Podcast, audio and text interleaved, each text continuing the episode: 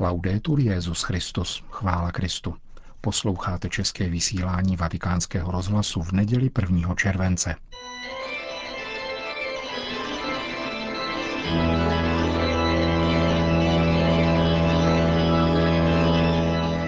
Církev a svět, náš nedělní komentář.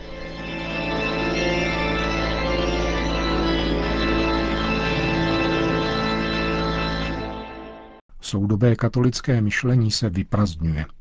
A to dělením se na neoscholastické tradicionalisty kritizující papeže a na pseudoproroky postvěroučné, tedy bezobsažné víry, který jej velebí.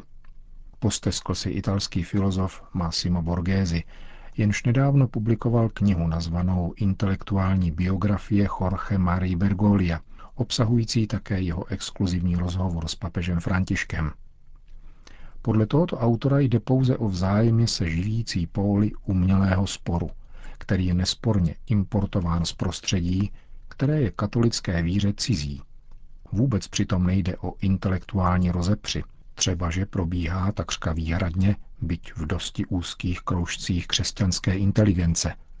A to proto, že vzájemná diskuze mezi oběma póly téměř neexistuje. Jde o duchovní pokušení, které má jakousi dvojsečnou povahu a doléhá na člověka zevnitř, niternými sklony a slabostmi, ale i zvnějšku, určitým typem argumentů a výkladů, které příznivci obou pólů dávají do veřejného pléna. Na jedné straně stojí zalíbení v tradiční scholastické terminologii a argumentaci, jež se snadno stává sebestředným, pokud není dostatečně ceněno jako dar daný zcela zdarma, a jako výzva k neokázalému, leč upřímnému sdílení. A na druhé straně stojí zalíbení v tekutém prorokování, jež provolává slávu přítomnosti zavilým zavrhováním minulosti.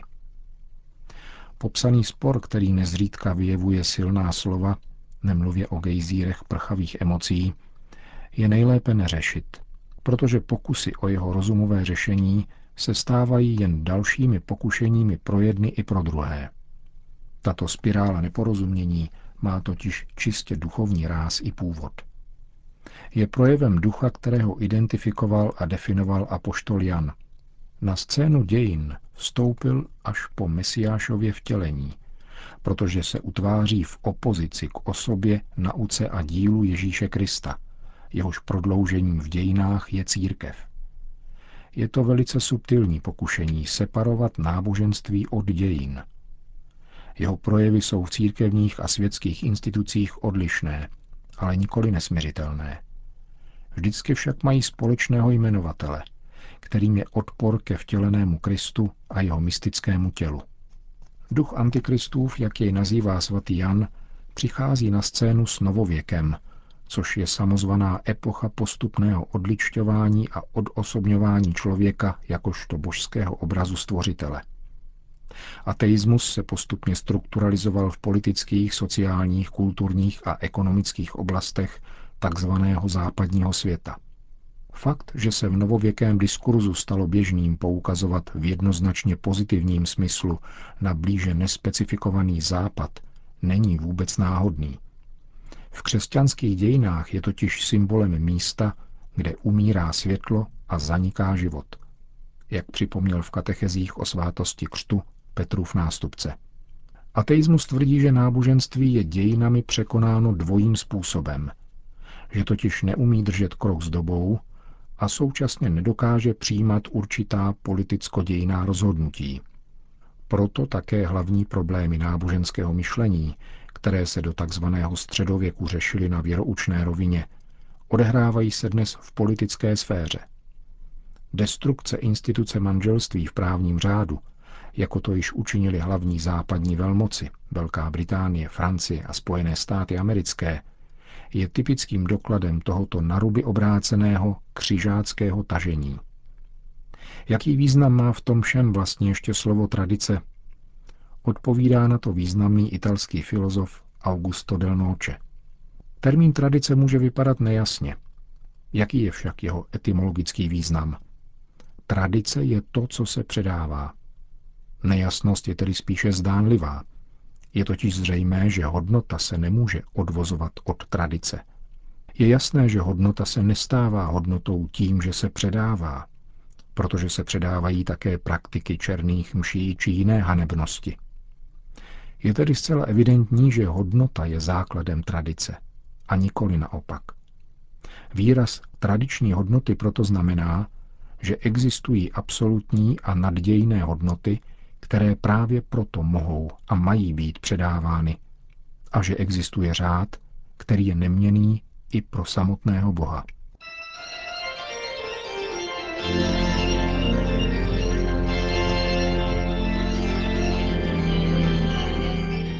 To byl komentář Církev a svět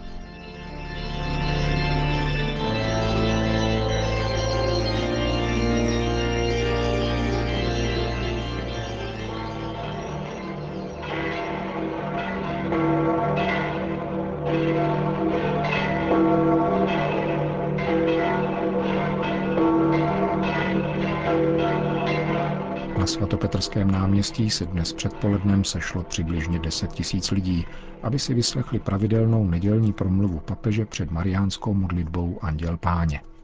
Cari fratelli e sorelle, buongiorno. Drazí bratři a sestry, dobrý den. Il Vangelo di questa domenica presenta due prodigi operati da Gesù. Evangelium této neděle referuje o dvou divech, které učinil Ježíš a líčí je téměř jako triumfální pochod k životu. Nejprve evangelista zmiňuje jednoho z představených synagogí jménem Jairos, který přichází k Ježíši a snažně jej prosí, aby přišel k němu domů, protože umírá jeho dvanáctiletá dcera. Ježíš souhlasí a jde s ním, ale cestou přijde zpráva, že dívka umřela. Můžeme si představit reakci onoho tatínka. Ježíš mu však říká, neboj se, jen věř. Když přišli do Jajrova domu, Ježíš vykázal plačící lidi ven. Byly tam rozrušené ženy, které naříkali a vstupuje do světnice jenom s rodiči a třemi učedníky. Obrátí se k zemřelé a řekne, děvče, říkám ti vstaň. A děvče vstane, jako by se probudilo z těžkého snu. Dentro il racconto di questo miracolo Marco ne inserisce un altro. V rámci popisu tohoto zázraku podává Marek ještě druhý, totiž uzdravení ženy, která trpěla krvotokem a uzdravila se dotykem Ježíšových šatů. Zde zaráží, že víra této ženy přitahuje, a chce se mi říci krade, spásnou božskou moc Krista, který poznal, že z něho vyšla a chtěl se dovědět, kdo se jej dotkl. A když tato žena s nemalým zahanbením vystoupí a všechno vyzná, on jí praví, dcero, tvá víra tě zachránila. Si tratta di due racconti ad incastro con un unico centro, la fede. Tyto dva příběhy jsou propojeny a soustředěny na to jediné, na víru. A ukazují Ježíše jako pramen života, jako toho, který navrací život tomu, kdo v něho plně důvěřuje. Dva protagonisté, tedy otec dívky a nemocná žena, nepatří mezi Ježíšovi učedníky a přesto jsou vyslyšeni pro svoji víru. Odtud chápeme, že na pánovu cestu jsou přijati všichni. Nikdo se nemá považovat za vetřelce, nepatřičného či bezprávného. Pro přístup k Ježíšovu srdci je zapotřebí pouze jedna náležitost – vnímat potřebu uzdravení a svěřit se mu. Zeptám se vás, cítí každý z vás potřebu být uzdraven z něčeho, z nějakého hříchu, nějakého problému? A pokud ano, máte víru v Ježíše? To jsou tedy dvě náležitosti, abychom byli uzdraveni a měli přístup k jeho srdci.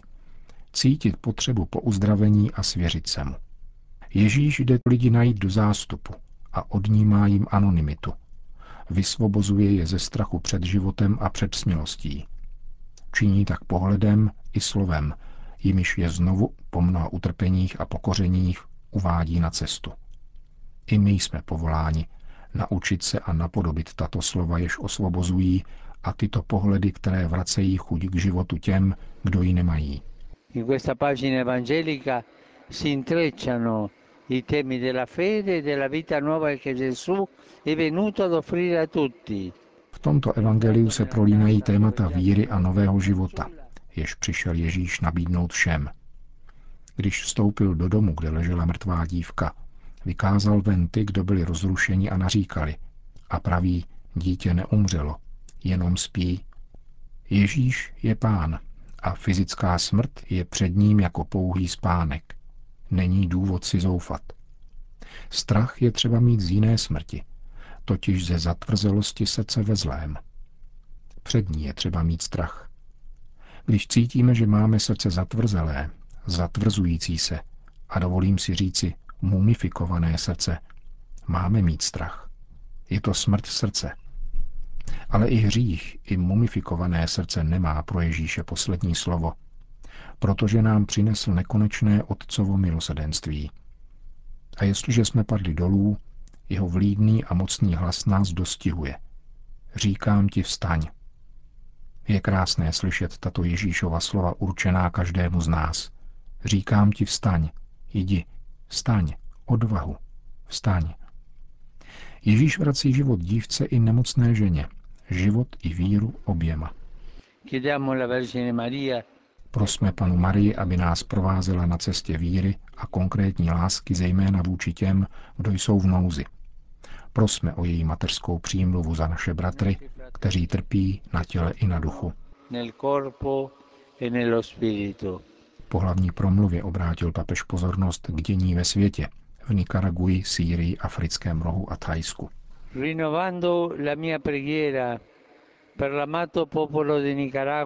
Znovu se modlím za milovaný lid Nikaraguji a chci se připojit k úsilí, které vyvíjejí biskupové této země a mnozí lidé dobré vůle ve snaze o prostředkování a dosvědčení probíhajícího národního dialogu cestou demokracie.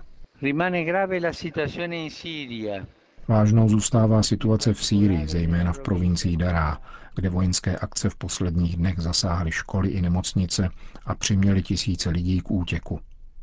Znovu se modlím a apeluji, aby obyvatelstvo, které je již léta tvrdě zkoušeno, bylo ušetřeno dalšího utrpení. Uprostřed mnoha konfliktů se patří poukázat na iniciativu, kterou lze označit za historickou a také za dobrou zprávu. V těchto dnech se vlády Etiopie a Eritreje vrátily po 20 letech k mírovému jednání. Kéž toto setkání rozžehne světlo naděje pro tyto dvě země afrického rohu a celý africký kontinent.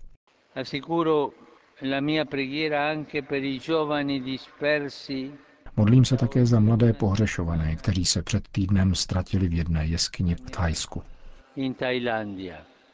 Potom svatý otec poukázal na svoji blížící se cestu na jih Itálie. Sabato prossimo mi recherò a Bari. Příští sobotu se vydám do Bari spolu s představiteli mnoha církví a křesťanských společenství Blízkého východu. Strávíme společně den v modlitbě a reflexi nad stále dramatickou situací onoho regionu, kde mnozí naši bratři a sestry ve víře nadále trpí a budeme snažně prosit jediným hlasem – pokoj v tobě. Všechny prosím, aby tuto pouť míru a jednoty provázeli modlitbou. Questo pellegrinaggio di pace e unità. Po společné mariánské modlitbě Anděl Páně Petrův nástupce všem požehnal. Sit nomen Domini benedictum. Ex hoc nunc esco in seculum. Aiutorium nostrum in nomine Domini. Qui fece celum et terram. Benedicat vos, omnipotens Deus, Pater, et Filius, et Spiritus Sanctus. Amen. Amen.